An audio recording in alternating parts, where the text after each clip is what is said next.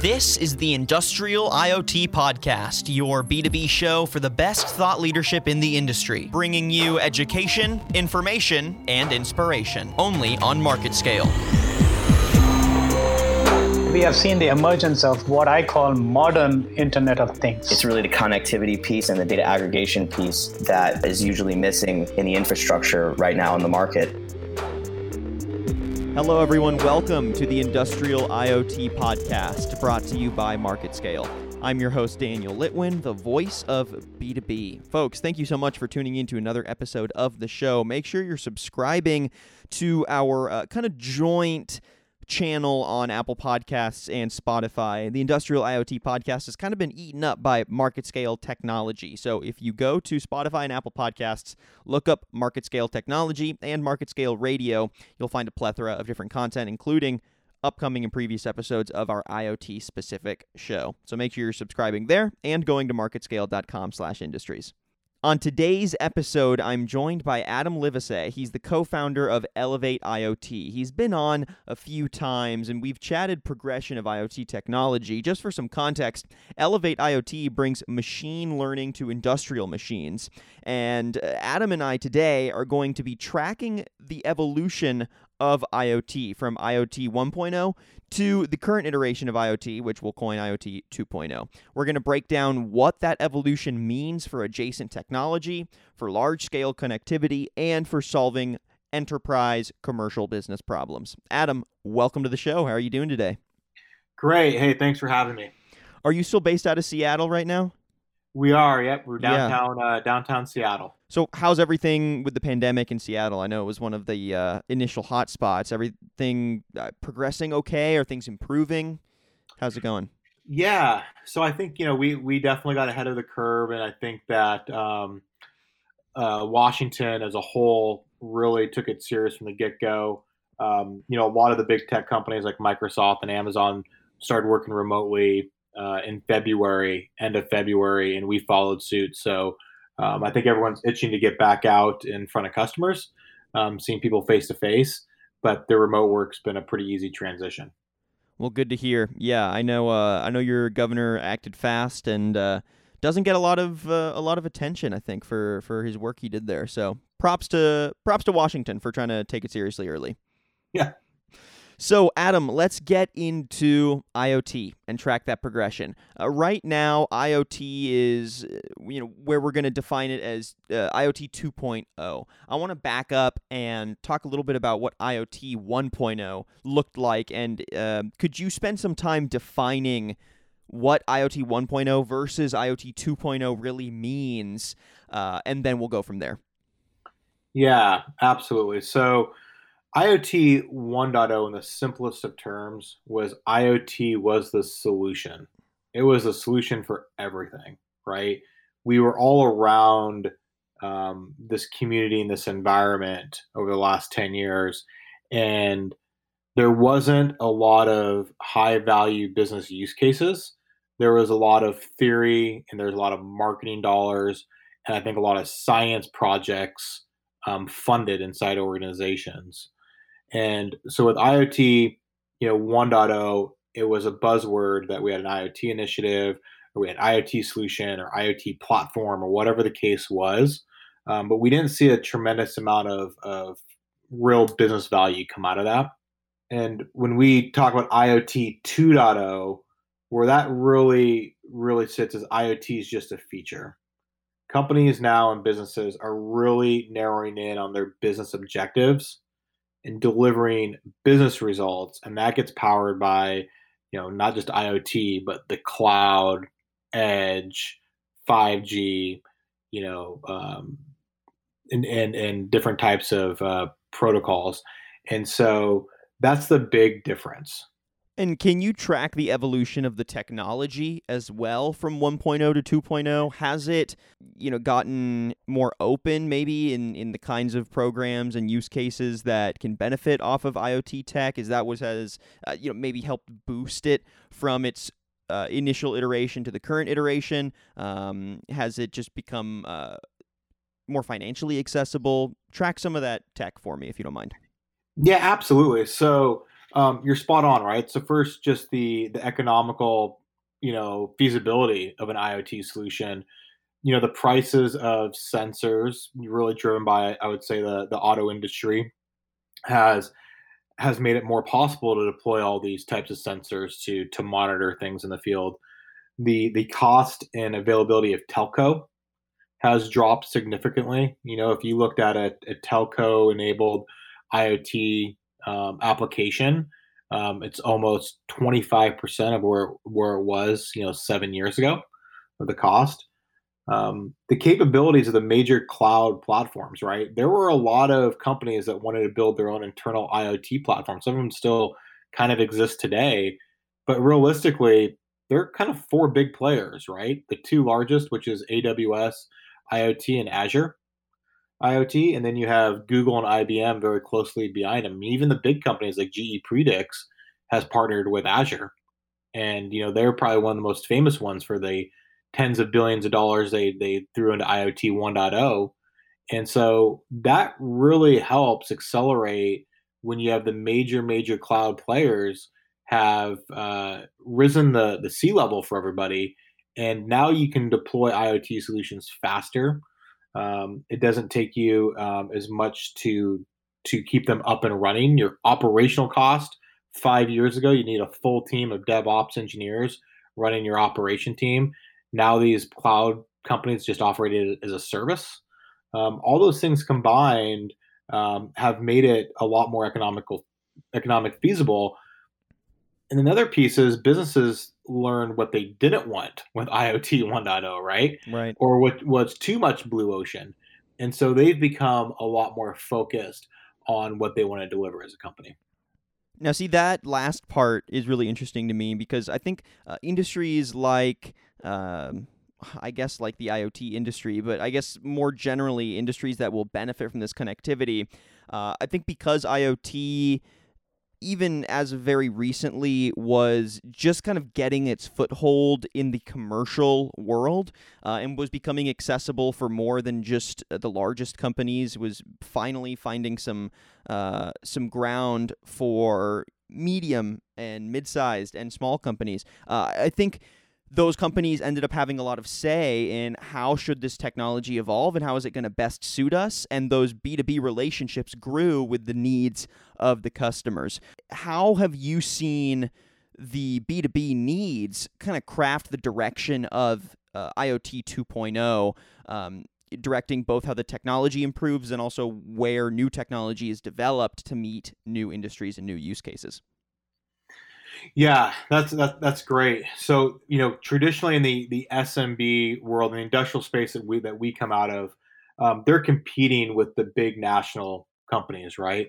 And so those big national companies can move forward very, you know, uh, rapidly. I don't know if rapidly is the right word, but maybe with enough resources for digital transformation.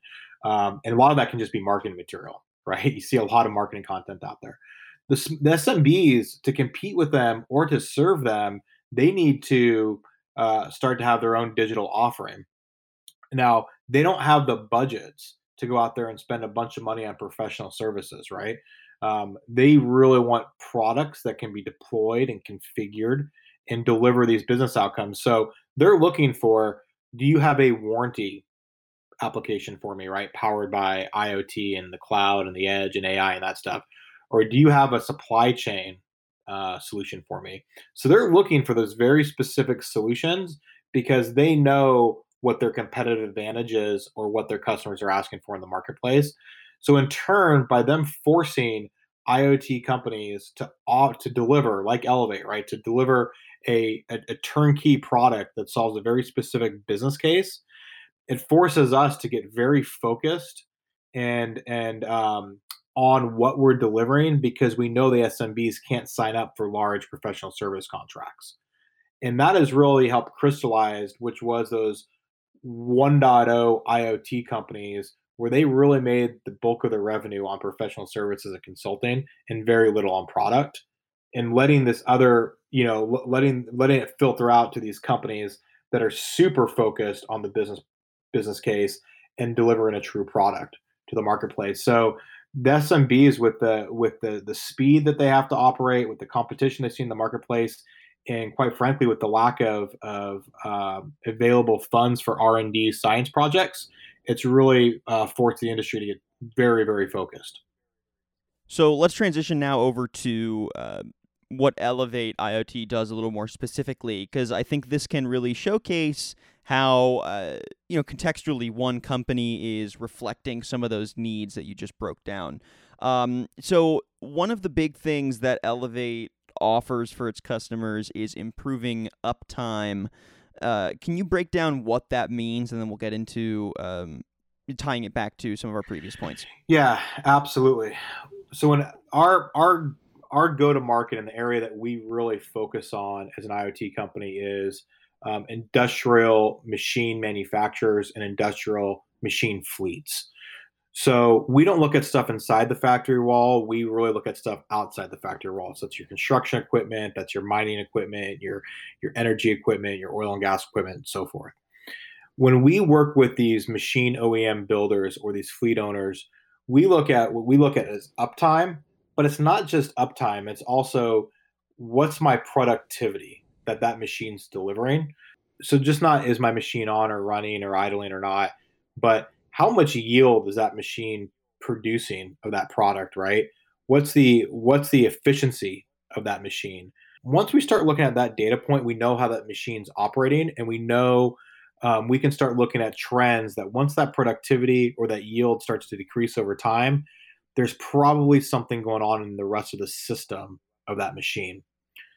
And what we do is we take an evolution where if we're tracking uptime and productivity, yield, so forth, and we start to look at over how that machine systems or components or parts are deteriorating over time based on normal wear and tear of the operation of the machine, we we extend it to a condition-based monitoring approach, really looking at systems and subsystems and parts and correlating the two.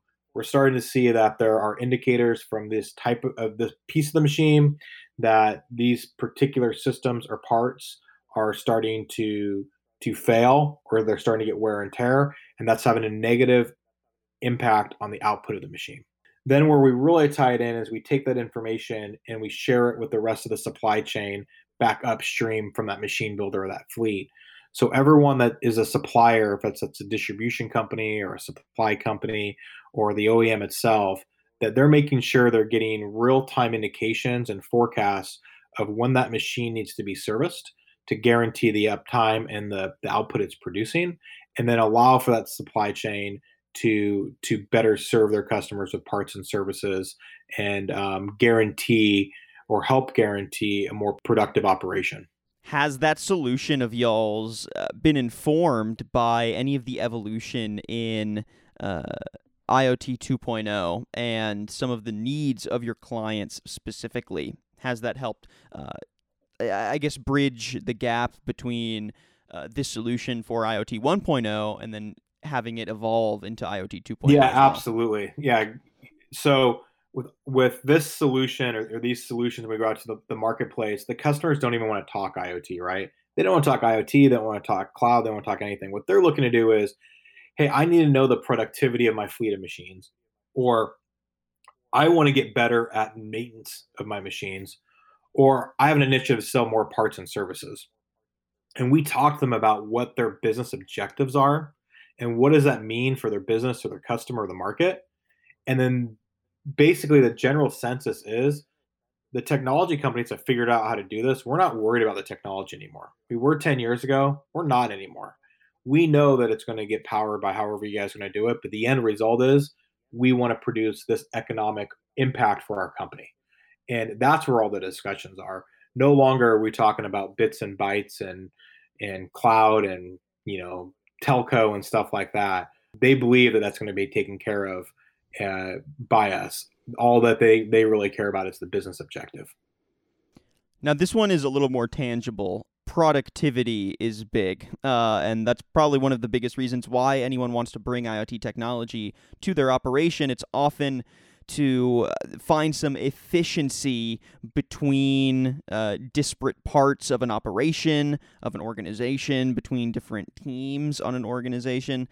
Uh, and uh, Elevate is able to help improve that productivity through your IoT solutions.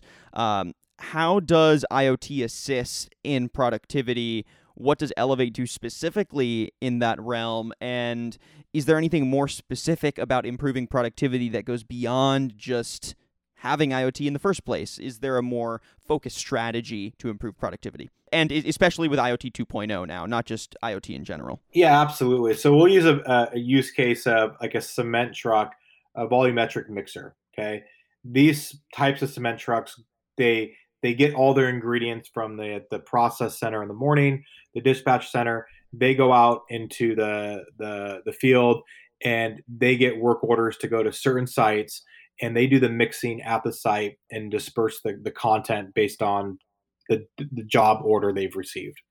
So what we've done with a lot of these companies is Elevate is taking the machine data they're taking the, the the, the, customer data. Someone calls into the, the, the batch company. They have an order for X amount of yards of a certain type of cement mix at this at this commercial site, and that dispatcher can digitally send that work order out to that that fleet operator.